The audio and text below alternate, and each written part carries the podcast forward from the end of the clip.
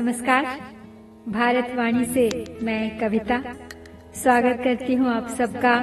राष्ट्र कवि मैथिली शरण गुप्त रचित उनके प्रथम प्रतिनिधि खंड काव्य, भारत, भारती पर आधारित मेरी इस श्रृंखला की बयालीसवीं कड़ी में। आज एक लंबे अंतराल के बाद आ रही है यह प्रस्तुति, इसलिए आपको याद दिला दूँ कि हम बात कर रहे थे भारत में अशिक्षा व अविद्या की। उस भारत की जहाँ माँ सरस्वती का अपमान हो रहा था। भारतीयों को उनका पुरातन इतिहास भुलाकर यूरोपीय इतिहास सिखाया जा रहा था। स्वावलंबन पर आधारित हमारी मूल शिक्षा पद्धति के स्थान पर हमें दासत्व की ओर धकेला जा रहा था। ऐसी शिक्षा के रहते हमारे भारतीय साहित्य के पनपने की संभावना तो लगभग समाप्त ही हो गई थी। आज की कड़ी में हम बात करने जा रहे हैं हमारे साहित्य के गिरते हुए स्तर की। उस सांप्रतिक साहित्य पर भी ध्यान देना चाहिए। उसकी अवस्था भी हमें कुछ जान लेना चाहिए। मृत हो कि जीवित, जाति का साहित्य जीवन चित्र है। वह भ्रष्ट है तो सिद्ध, फिर वह जाति भी अपवित्र है। उस सांप्रतिक साहित्य पर भी ध्यान देना चाहिए। उसकी अवस्था भी हमें कुछ जान लेना चाहिए। मृत हो कि जीवित, जाति का साहित्य जीवन चित्र है। वह भ्रष्ट है तो सिद्ध फिर वह जाति भी अपवित्र है। साहित्य जीवन चित्र होता है किसी भी जाति का पहचान होता है, किसी भी राष्ट्र की। मैं मानती हूँ कि साहित्य इतिहास का एक अभिन्न अंग है, इसीलिए उसे मृत कहना तो सर्वथा गलत होगा। हर साहित्य अपने देश, काल व वातावरण की जीवंत अभिव्यक्ति होता है। यदि साहित्य भ्रष्ट होगा तो अवश्य ही वो काल वो जाति व उसका वातावरण भी भ्रष्ट, अपवित्र रहा होगा। जिस जाति का साहित्य था स्वर्गीय भावों से भरा, करने लगा अब बस विषय के विश्व टप को वह हरा। श्रुत शास्त्र, सूत्र, पुराण, रामायण, महाभारत हटे। वे नायिका भेदादि उनके स्थान में है आडटे। जिस जाति का साहित्य था स्वर्गीय भावों से भरा। करने लगा अब बस विषय के विष विटप को वह हरा। श्रुति शास्त्र, सूत्र, पुराण, रामायण, महाभारत हटे। वे नायिका भेदादि उनके स्थान में है आडटे अब तक हमारे भारतवर्ष हमारे आर्यावर्त की उत्कृष्ट आर्य जाति का दर्पण था। हमारा वो साहित्य जो भरा था वेदों, पुराणों, उपनिषदों, असंख्य श्रुतियों, शास्त्रों, सूत्रों से, जहाँ लिखे गए थे रामायण, महाभारत जैसे महाकाव्य, जो पथ प्रदर्शक बनते थे हर अवस्था के व्यक्ति के, चाहे वो बच्चा हो, जवान हो, बूढ़ा हो, स्त्री हो या पुरुष। किंतु अब बदलते समय में साहित्य शैली में भी परिवर्तन हो जाए, इसमें कोई शंका नहीं थी।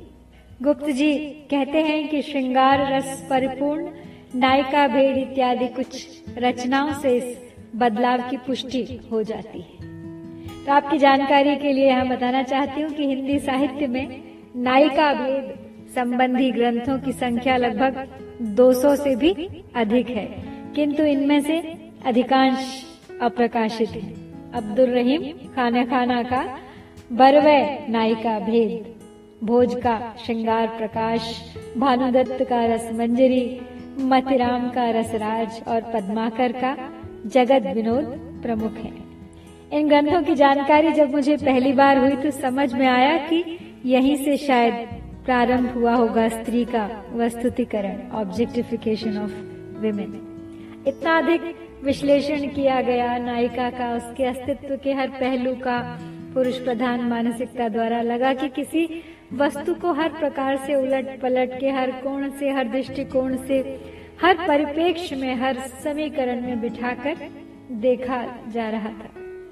बेशक इसका उद्देश्य कलात्मक दृष्टि से शुद्ध व विचारोत्तेजक रहा होगा, लेकिन पढ़ने वालों की संकीर्ण मानसिकता जब इससे जुड़ी होगी तो अवश्य इसे अश्लीलता से जोड़ दिया गया होगा। हम तो हुए ही पतित पर दुर्भाव जो भरते गए। सुकुमार भावी सृष्टि को भी वे पतित करते गए। हा, उच्च भावों को वही क्रम आज भी है खो रहा अश्लील ग्रंथों से हमारा शील चौपट हो रहा। हम तो हुए ही पतित पर दुर्भाव जो भरते गए। सुकुमार भावी सृष्टि को भी वे पतित करते गए। हा उच्च भावों को वही क्रम आज भी है खो रहा। अश्लील ग्रंथों से हमारा शील चौपट हो रहा। धीरे धीरे हमारे ग्रंथों का ह्रास होता जा रहा था, उनका स्तर घटता जा रहा था और पढ़ने वालों तक पहुंचकर इनमें और भी अधिक शिथिलता आ गई थी।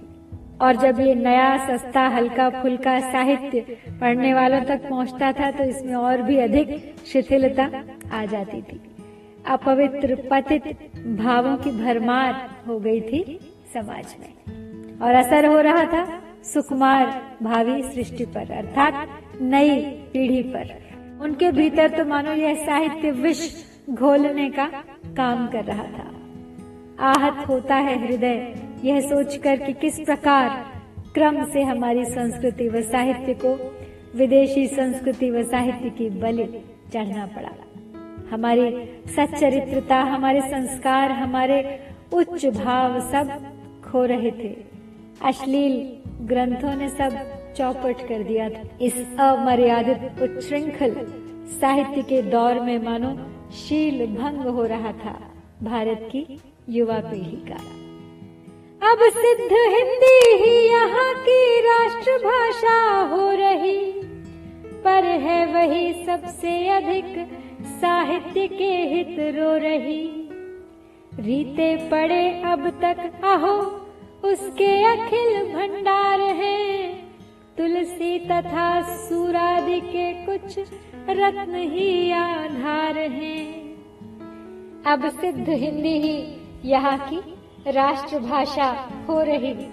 पर है वही सबसे अधिक साहित्य के हित, रो रही। रीते पड़े अब तक, अहो, इसके अखिल भंडार हैं। तुलसी तथा सूरादि के कुछ रत्न ही आधार है। हिंदी भारत की राष्ट्रभाषा तो थी, परंतु मजबूर थी। मानो रो रही थी अपने साहित्य पर आए संकट को देखकर। उसके अखिल संपूर्ण समस्त भंडार खाली हो चुके थे। अधिकांश हमारे संस्कृत ग्रंथों को तो पहले ही अग्नि की भेंट चढ़ाया जा चुका था। और अब हिंदी को विकृत करने पर तुला था कुछ ऐसा फूहड़ भद्दा साहित्य जो सर्वथा अमर्यादित व सामाजिक आदर्शों से परे था। कुछ बचा था तो केवल तुलसीदास, सूरदास की अनमोल कृतियों का आधार, जिनके कुछ अंश स्कूली शिक्षा में यदा कदा नाम मात्र के लिए शामिल कर लिए जाते थे। हमारे पुरातन साहित्य की, हिंदी भाषा की और युवा पीढ़ी की रुचि तो तब बढ़ती जब उन्हें इसके बारे में जानकारी दी जाती, अवगत कराया जाता। अंग्रेज़ी माध्यम और अंग्रेज़ी साहित्य की जानकारी ही अब उत्कृष्ट शिक्षा का पर्याय बन गई थी। अंग्रेज़ी भाषा को अनिवार्य रूप से हम पर थोपा जा रहा था, जबकि सिर्फ़ चौदह देशों में पूरी तरह से अंग्रेज़ी बोली जाती। बाकी सभी देश अपनी अपनी मातृभाषा में काम करते हैं। हमारे प्रिय श्रोता प्रफुल्ल भारती ने हमें कुछ जानकारी भेजी है इस बारे में तो वो यहाँ आपसे साझा करती हूँ। उन्होंने कहा है कि अंग्रेज़ी पांचवी शताब्दी में बनी और लैटिन भाषा से विकसित हुई। और अंग्रेज़ी भाषा के मूल शब्द कुल छब्बीस सौ है। बाकी अन्य भाषाओं से उधार लिए गए। सभी को मिला दिया जाए तो केवल बारह हज़ार शब्द होते हैं। अंग्रेज़ी में पूरी तरह से साहित्यिकता भी नहीं है, वर्णमाला की भी बहुत कमी है। शब्दों के मामले में देखा जाए तो यह भाषा बिल्कुल गरीब है। और जबकि हिंदी या संस्कृत आप देखें तो भिन्न भिन्न प्रकार के शब्द हैं। एक ही शब्द के अनेकों पर्याय हैं। उससे कहीं अधिक शब्दों का सागर तो गुजराती भाषा में है। चालीस हज़ार से भी अधिक शब्द हैं। मराठी भाषा में अड़तालीस हज़ार से भी अधिक शब्द हैं। और हिंदी भाषा में सभी उधार लिए गए शब्द और पर्यायवाची यदि हटा भी दिए जाएँ तो भी बहत्तर हज़ार से भी अधिक शब्द बचते हैं। कोई भी व्यक्ति यदि रचनात्मक विचार करेगा तो अपनी मातृभाषा में ही करेगा। उदाहरण के लिए अल्बर्ट आइंस्टाइन ने भी अपना सारा कार्य जर्मनी भाषा में किया था। लेकिन यहाँ पर बात गुलामी की थी।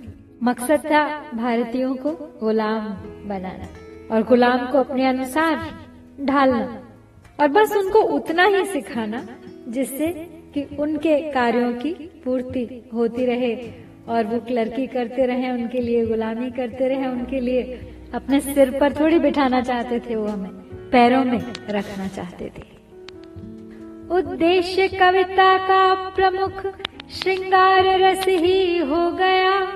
उन्मत्त होकर मन हमारा अब उसी में खो गया। कवि कर्म का मुक्ता बढ़ाना रह गया, देखो जहाँ। वह वीर रस भी स्मर समर में हो गया, परिणत यहाँ। उद्देश्य कविता का प्रमुख श्रृंगार रस ही हो गया। उन्मत्त होकर मन हमारा अब उसी में खो गया। कवि कर्म कामुकता बढ़ाना रह गया देखो जहाँ। वह वीर रस भी स्मर समर में हो गया परिणत यहाँ। कविता जो साहित्य की एक प्रमुख विधा है, जो मनुष्य के हृदय के भावों को पंख लगा देती है। कभी देश प्रेम के, कभी करुणा के, या कभी सामाजिक विकास के, कभी प्रेरणा के, कभी क्रोध के, कभी संवेदना के। लेकिन इतनी उच्छृंखल हो गई है आधुनिक कविता कि जिसका प्रमुख उद्देश्य केवल श्रृंगार रस ही होके रह गया है।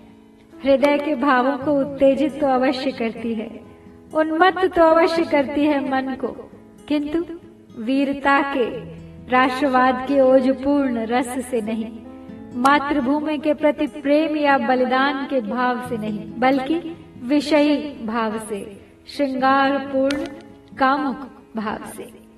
वीर रस्त तो जैसे केवल समर की स्मृतियों में ही रह गया है।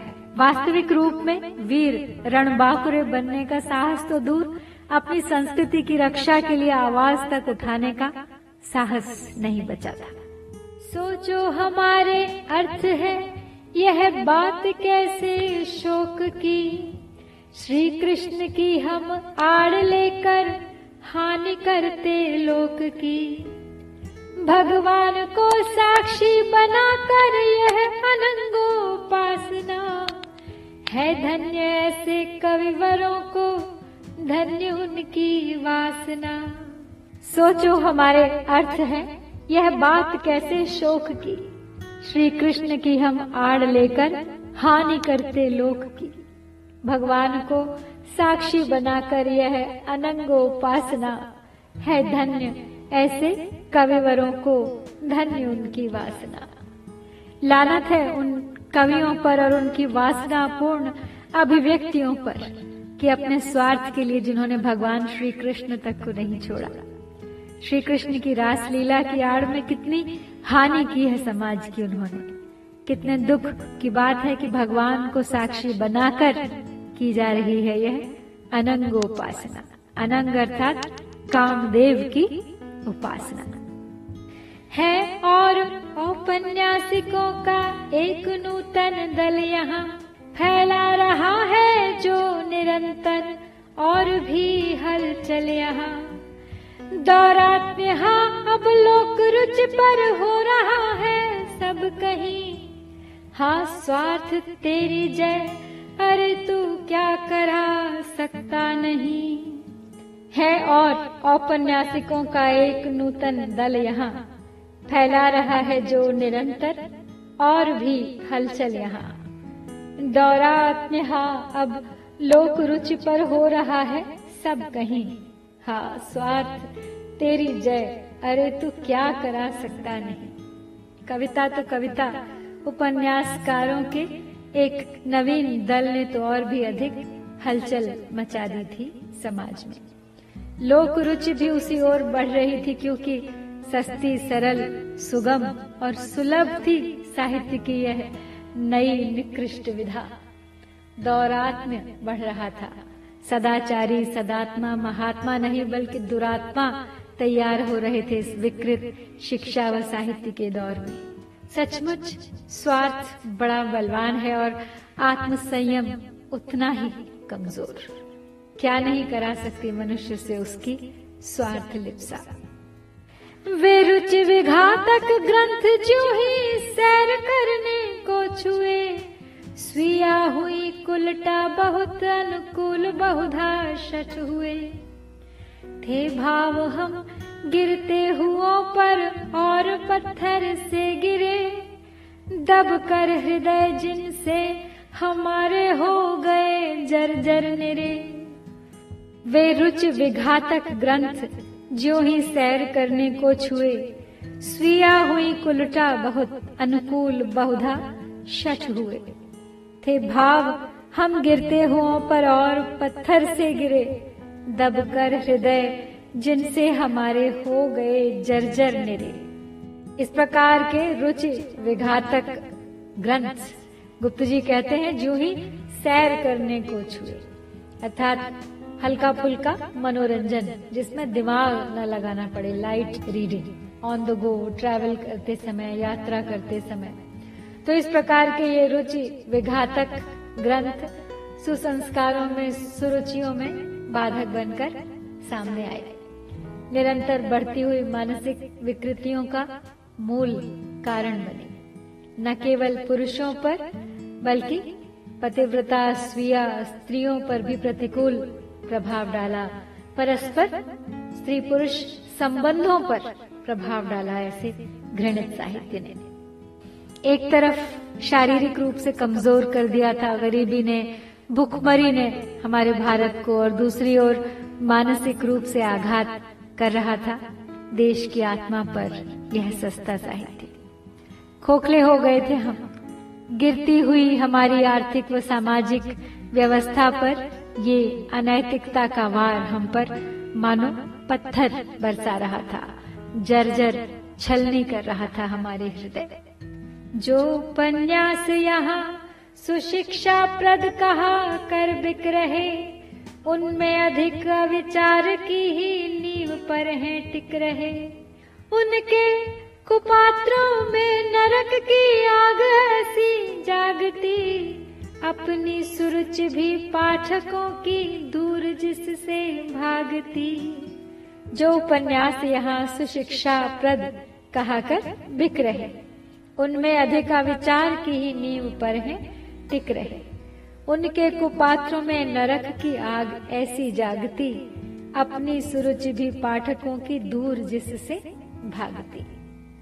केवल नाम को कहने, मात्र को बिक्री मात्र के लिए इन उपन्यासों को सुशिक्षा प्रद कहकर बेचा जाता था, लेकिन तत्वहीन, तथ्यहीन अविचार पूर्ण ही पाया जाता था उनका कथा वस्तु किसी भी साहित्यिक रचना के नायक, नायिका ही यदि नर्क के अधिकारी को पात्र हो, केवल रोमांच, उत्तेजना, व्यभिचार ही जिनका विचार हो तो भला क्या सुरुचि जगाएँगे वो पाठकों में? साध्यंत उनमें असंभवता घन घटा सी छा रही, दुर्भाव की दुर्गंध उनसे अंत तक है आ रही। आई कहानी भी न कहनी, और हम इतना बके। जीवन प्रभात न चंद्रशेखर, एक भी हम लिख सके। साध्यंत उनमें असंभवता घन घटा सी छा रही। दुर्भाव की दुर्गंध उनसे अंत तक है आ रही। आई कहानी भी न कहनी, और हम इतना बके। जीवन प्रभात न चंद्रशेखर, एक भी हम लिख सके। शुरू से अंत तक जो दुर्भाव से प्रेरित हो, जिससे असंभवता की दुर्गंध आती हो, जो सत्य से कोसों दूर हो, अव्यावहारिक हो, भला क्या प्रेरणा देगा वो पाठक को। जिन्हें कहानी भी कहनी न आती हो, वही साहित्यकार कहलाने लगे थे। अधिकांश में सामर्थ्य नहीं थी कि सामाजिक चेतना, राष्ट्रहित, कुछ ऐसा लिखते जो देशवासियों की प्रेरणा बनता। यहाँ जीवन प्रभात व चंद्रशेखर दो उपन्यासों का उदाहरण दिया है। गुप्त जी ने जीवन प्रभात लिखा था प्रभुदास गांधी ने, जो गांधी जी के दक्षिण अफ्रीका के प्रयोगों एवं संघर्ष की ज्ञानवर्धक, शिक्षाप्रद और रोचक कहानी है। और चंद्रशेखर उपन्यास बंकिम चंद्र चट्टोपाध्याय रचित उपन्यास था, जो ब्रिटिश कालीन एक ऐसे साहसी व्यक्तित्व की गौरव गाथा है, जिसने अपने बाहुबल और अपने साहस से अंग्रेज़ों द्वारा अपहरित एक युवती को उनके चंगुल से छुड़ा लिया था। तो बंकिम चंद्र चटर्जी के समान राष्ट्रवादी लेखन तो मिलना ही असंभव था। विदेशी सरकार के रहते देश के नव जागरण के लिए उच्च कोटि साहित्य लिखने जैसा दुरूह काम बंकिम चंद्र जी के लिए ही संभव था। आनंद मठ का नाम कौन नहीं जानता, जिसमें से हमारा प्यारा राष्ट्रगीत वंदे मातरम लिया गया है। ऐसा साहित्य लिखने की अब न क्षमता थी किसी में, न साहस था और सुशिक्षा के अभाव में न ही वो कौशल शेष रह गया था। लिखाड़ ऐसे ही यहाँ साहित्य रत्न कहा रहे? वे वीर बैतरणी नदी का है, प्रवाह बहा रहे। वे हैं नरक के दूत किम्बा सूत है, कलिराज के। वे मित्र रूपी शत्रु ही है, देश और समाज के। लिखाड़ ऐसे ही यहाँ साहित्य रत्न कहा रहे? वे वीर वैतरणी नदी का है, प्रवाह बहा रहे वे हैं नरक के दूत किम्बा सूत हैं कलिराज के। वे मित्र रूपी, शत्रु ही हैं देश और समाज के। बहुत ही बड़े ऊँचे मज़े हुए कलाकारों के लिए व्यंगात्मक लिखाड़ शब्द का प्रयोग किया है गुप्त जी ने। व्यंग है ये सही है ऐसे बिगड़े हुए लेखकों के लिए तो ऐसे माहौल में ऐसे ऐसे लिखाड़ हुए और साहित्य रत्न भी कहलाए, जो वास्तव में भारतीय साहित्य के नाम पर कलंक समान थे। नरक की ओर धकेल रहे थे भारतवर्ष को, मानो नरक के दूत बनकर आए थे। कलिराज के सारथी बनकर आए थे। भारतवर्ष जो सतयुग समान देवनगरी का प्रतीक माना जाता था, उस भारत में शीघ्रता से अतिक्रमण हो रहा था कलयुग का, इन्हीं नरक दूतों के कारण। भारत बह रहा था नैतिकता की बैतरणी में। हमारे धर्म, संस्कार, हमारे आध्यात्मिक मूल्य सब खंडित हो रहे थे, शिथिल हो रहे थे। यहाँ वैतरणी का ज़िक्र है। तो वैतरणी पुराणों में वर्णित नरक लोक की नदी है। जिसमें पापी प्राणी मरने के बाद प्रेत शरीर धारण कर रोते हुए गिरते हैं। और जहाँ भयंकर जीव जंतु उन्हें डंक मारते हैं, कष्ट देते हैं, अपना शिकार बनाते हैं। और पापियों के लिए इसके पार जाना अत्यंत कठिन बताया गया है। यह भी कहा गया है महाभारत में कि भागीरथी गंगा ही जब पितृलोक में बहती है, तब वह वैतरणी कहलाती है। और एक आश्चर्य की बात आपको बताऊँ, जब मैंने पहली बार जाना कि वैतरणी नाम की एक भौतिक नदी है भारत में, उड़ीसा राज्य में, जो बालासोर और कटक ज़िले की सीमा बनाती है और बालेश्वर ज़िले में जाकर बंगाल की खाड़ी में मिल जाती है।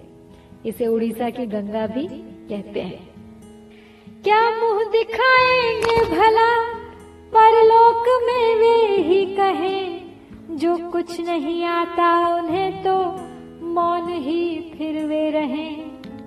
पर मौन वे कैसे रहे? निरुपाय क्या भूखों मरे? मर जाए क्यों न समाज सारा? पॉकेटे उनकी भरे। क्या मुँह दिखाएँगे भला परलोक में वे ही कहें? जो कुछ नहीं आता उन्हें तो मौन ही फिर वे रहे। पर मौन वे कैसे रहे? निरुपाय क्या भूखों मरे? मर जाए क्यों न समाज सारा? पॉकेट उनकी भरे। लेखक और कवि समुदाय, जिनसे मार्गदर्शन की अपेक्षा करता है समाज।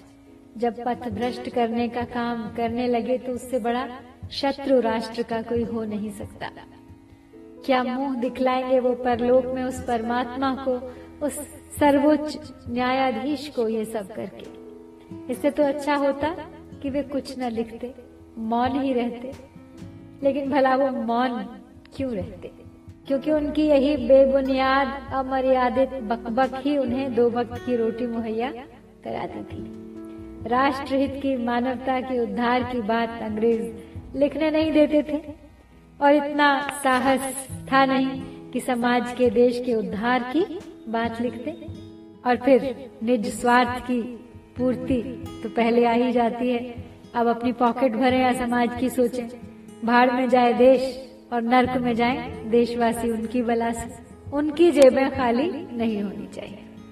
साहस चाहिए था अंग्रेज़ों की खिलाफत के लिए, जो बहुत कम विरले ही लोगों में था। है पत्र भी, प्रायः परस्पर द्वेष भाव न छोड़ते। दल बंदियाँ करते हुए जी के फफोले फोड़ते बीड़ा लिए जो देश हित का पथ हमें दिखला रहे। हट पक्षपात तथा हमें कुत्सा वही सिखला रहे। है पत्र भी प्रायः परस्पर, द्वेष भाव न छोड़ते। दल बंदियाँ करते हुए जी के फफोले फोड़ते। बीड़ा लिए जो देश हित का पथ हमें दिखला रहे। हट पक्षपात तथा हमें कुत्सा वही सिखला रहे यदि समाचार पत्र पत्रिकाओं की बात की जाए तो वो भी मात्र आग लगाने का कार्य करते थे। न जाने किस होड़ में परस्पर विरोधी बने सांप्रदायिक द्वेष भाव बढ़ाकर दल बंदियाँ कराकर देश को बांटने का कार्य कर रहे थे। देश हित के नाम पर जन मानस की एकता के नाम पर उनके पथ प्रदर्शन के नाम पर वे केवल हमें हट व पक्षपात की राह दिखा रहे थे, जिनसे कुत्सा निंदा, घृणा, एक दूसरे की बुराई, अहित के अलावा कुछ और सीखने को नहीं मिल रहा था। आज भी वही हालत है हमारे मीडिया की। आप देख लीजिए 24 घंटे कुछ न कुछ उठपटांग परोसा जाता है जनता को। और जितने भी दंगे, फसाद, आगजनी, लूटपाट इत्यादि होता है समाज में, उसको बढ़ावा देने का ज़्यादातर श्रेय मीडिया को जाता है। चीज़ों को इतना उछाला जाता है, तर्क वितर्क किए जाते हैं कि समस्या दबने के बजाय और उछल उछल कर सामने आती है और अधिक छलक छलक कर समाज में फैलती है। गुप्त जी एक साहित्य साधक थे। उनके अनुसार कवि का कर्म केवल मनोरंजन नहीं होना चाहिए। उसका एक उद्देश्य, एक निश्चित लक्ष्य होना चाहिए। और उनका लक्ष्य था मानवता का उन्नयन और राष्ट्रहित जो उस काल की भी आवश्यकता थी। किंतु पश्चिमवाद का हमला हमारी उत्कृष्ट साहित्यिक स्मृतियों को भी भुला देना चाहता था। अंग्रेजियत के पीछे हमारे साहित्य का सूर्य धीरे धीरे अस्त होता जा रहा था। लेकिन सूर्य की नियति है फिर फिर आना। रोज रोज तो हमारे साहित्य के सूर्य को पुनः उदय होना ही होगा। आज इसी विचार के साथ इस कड़ी को यहाँ समाप्त करते हैं। और आपसे विदा लेने से पहले एक बार आज के पढ़े पदों को पुनः दोहरा लेते हैं। उस सांप्रतिक साहित्य पर भी ध्यान देना चाहिए। उसकी अवस्था भी हमें कुछ जान लेना चाहिए। मृत हो कि जीवित जाति का साहित्य जीवन चित्र है। वह भ्रष्ट है तो सिद्ध, फिर वह जाति भी अपवित्र है। जिस जाति का साहित्य था स्वर्गीय भावों से भरा करने लगा, अब बस विषय के विश्व टप को वह हरा। श्रुत शास्त्र सूत्र पुराण रामायण महाभारत हटे। वे नायिका भेदादि उनके स्थान में है आडटे। हम तो हुए ही पतित पर दुर्भाव जो भरते गए। सुकुमार भावी सृष्टि को भी वे पतित करते गए। हाँ उच्च भावों को वही क्रम आज भी है खो रहा। अश्लील ग्रंथों से हमारा शील चौपट हो रहा। अब सिद्ध हिंदी ही यहाँ की राष्ट्रभाषा हो रही, पर है वही सबसे अधिक साहित्य के हित रो रही। रीते पड़े अब तक अहो उसके अखिल भंडार है। तुलसी तथा सूरादि के कुछ रत्न ही आधार हैं। उद्देश्य कविता का प्रमुख श्रृंगार रस ही हो गया। उन्मत्त होकर मन हमारा अब उसी में खो गया।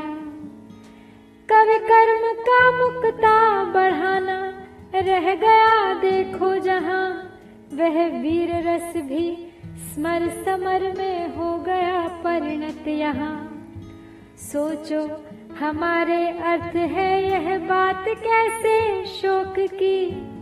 श्री कृष्ण की हम आड़ लेकर हानि करते लोक की। भगवान को साक्षी बनाकर यह अनंगो वासना है धन्य से कविवरों को, धन्य उनकी वासना। है और औपन्यासिकों का एक नूतन दल यहाँ फैला रहा है जो निरंतर और भी हलचल यहाँ। दौरात्म्य अब लोक रुच पर हो रहा है सब कहीं। हाँ स्वार्थ, तेरी जय अरे तू क्या करा सकती नहीं? वे रुच विघातक ग्रंथ जो ही सैर करने को छुए। सिया हुई कुलटा बहुत, अनुकूल बहुधा शठ हुए। थे भाव हम गिरते हुए पर और पत्थर से गिरे। दब कर हृदय जिनसे हमारे हो गए जर जर निरे। जो उपन्यास यहाँ सुशिक्षा प्रद कहा कर बिक रहे उनमें अधिक विचार की ही नींव पर है टिक रहे उनके कुपात्रों में नरक की आग ऐसी जागती, अपनी सुरुचि भी पाठकों की दूर जिससे भागती। साध्यंत उनमें असंभवता घन घटा सी छा रही दुर्भाव की दुर्गंध उनसे अंत तक है आ रही आई कहानी भी न कहनी, और हम इतना बके। जीवन प्रभात न चंद्रशेखर, एक भी हम लिख सके। लिखाड़ ऐसे ही यहाँ साहित्य रत्न कहा रहे? विवीर वैतरणी नदी का है, प्रवाह बहा रहे। वे है नरक के दूत किम्वा सूत है कलराज के? वे मित्र रूपी शत्रु ही है, देश और समाज के। क्या मुँह दिखाएँगे भला, परलोक में वे ही कहे? जो कुछ नहीं आता उन्हें तो मौन ही फिर वे रहें। पर मौन वे कैसे रहे? निरुपाय क्या भूखों मरे? मर जाए क्यों न समाज सारा? पॉकेटें उनकी भरे। है पत्र भी प्रायः, परस्पर द्वेष भाव न छोड़ते। दल बंदियाँ करते हुए जी के फफोले फोड़ते। बीड़ा लिए जो देश हित का पथ हमें दिखला रहे। हट पक्षपात तथा हमें कुत्सा वही सिखला रहे। हठ पक्षपात तथा हमें कुत्सा वही सिखला रहे। तो आज यहाँ पर आपसे विदा लेने का समय आ गया है। शीघ्र लौटूँगी अगली कड़ी के साथ। प्रतीक्षा कीजिएगा। नमस्कार। जय भारत जय भारती।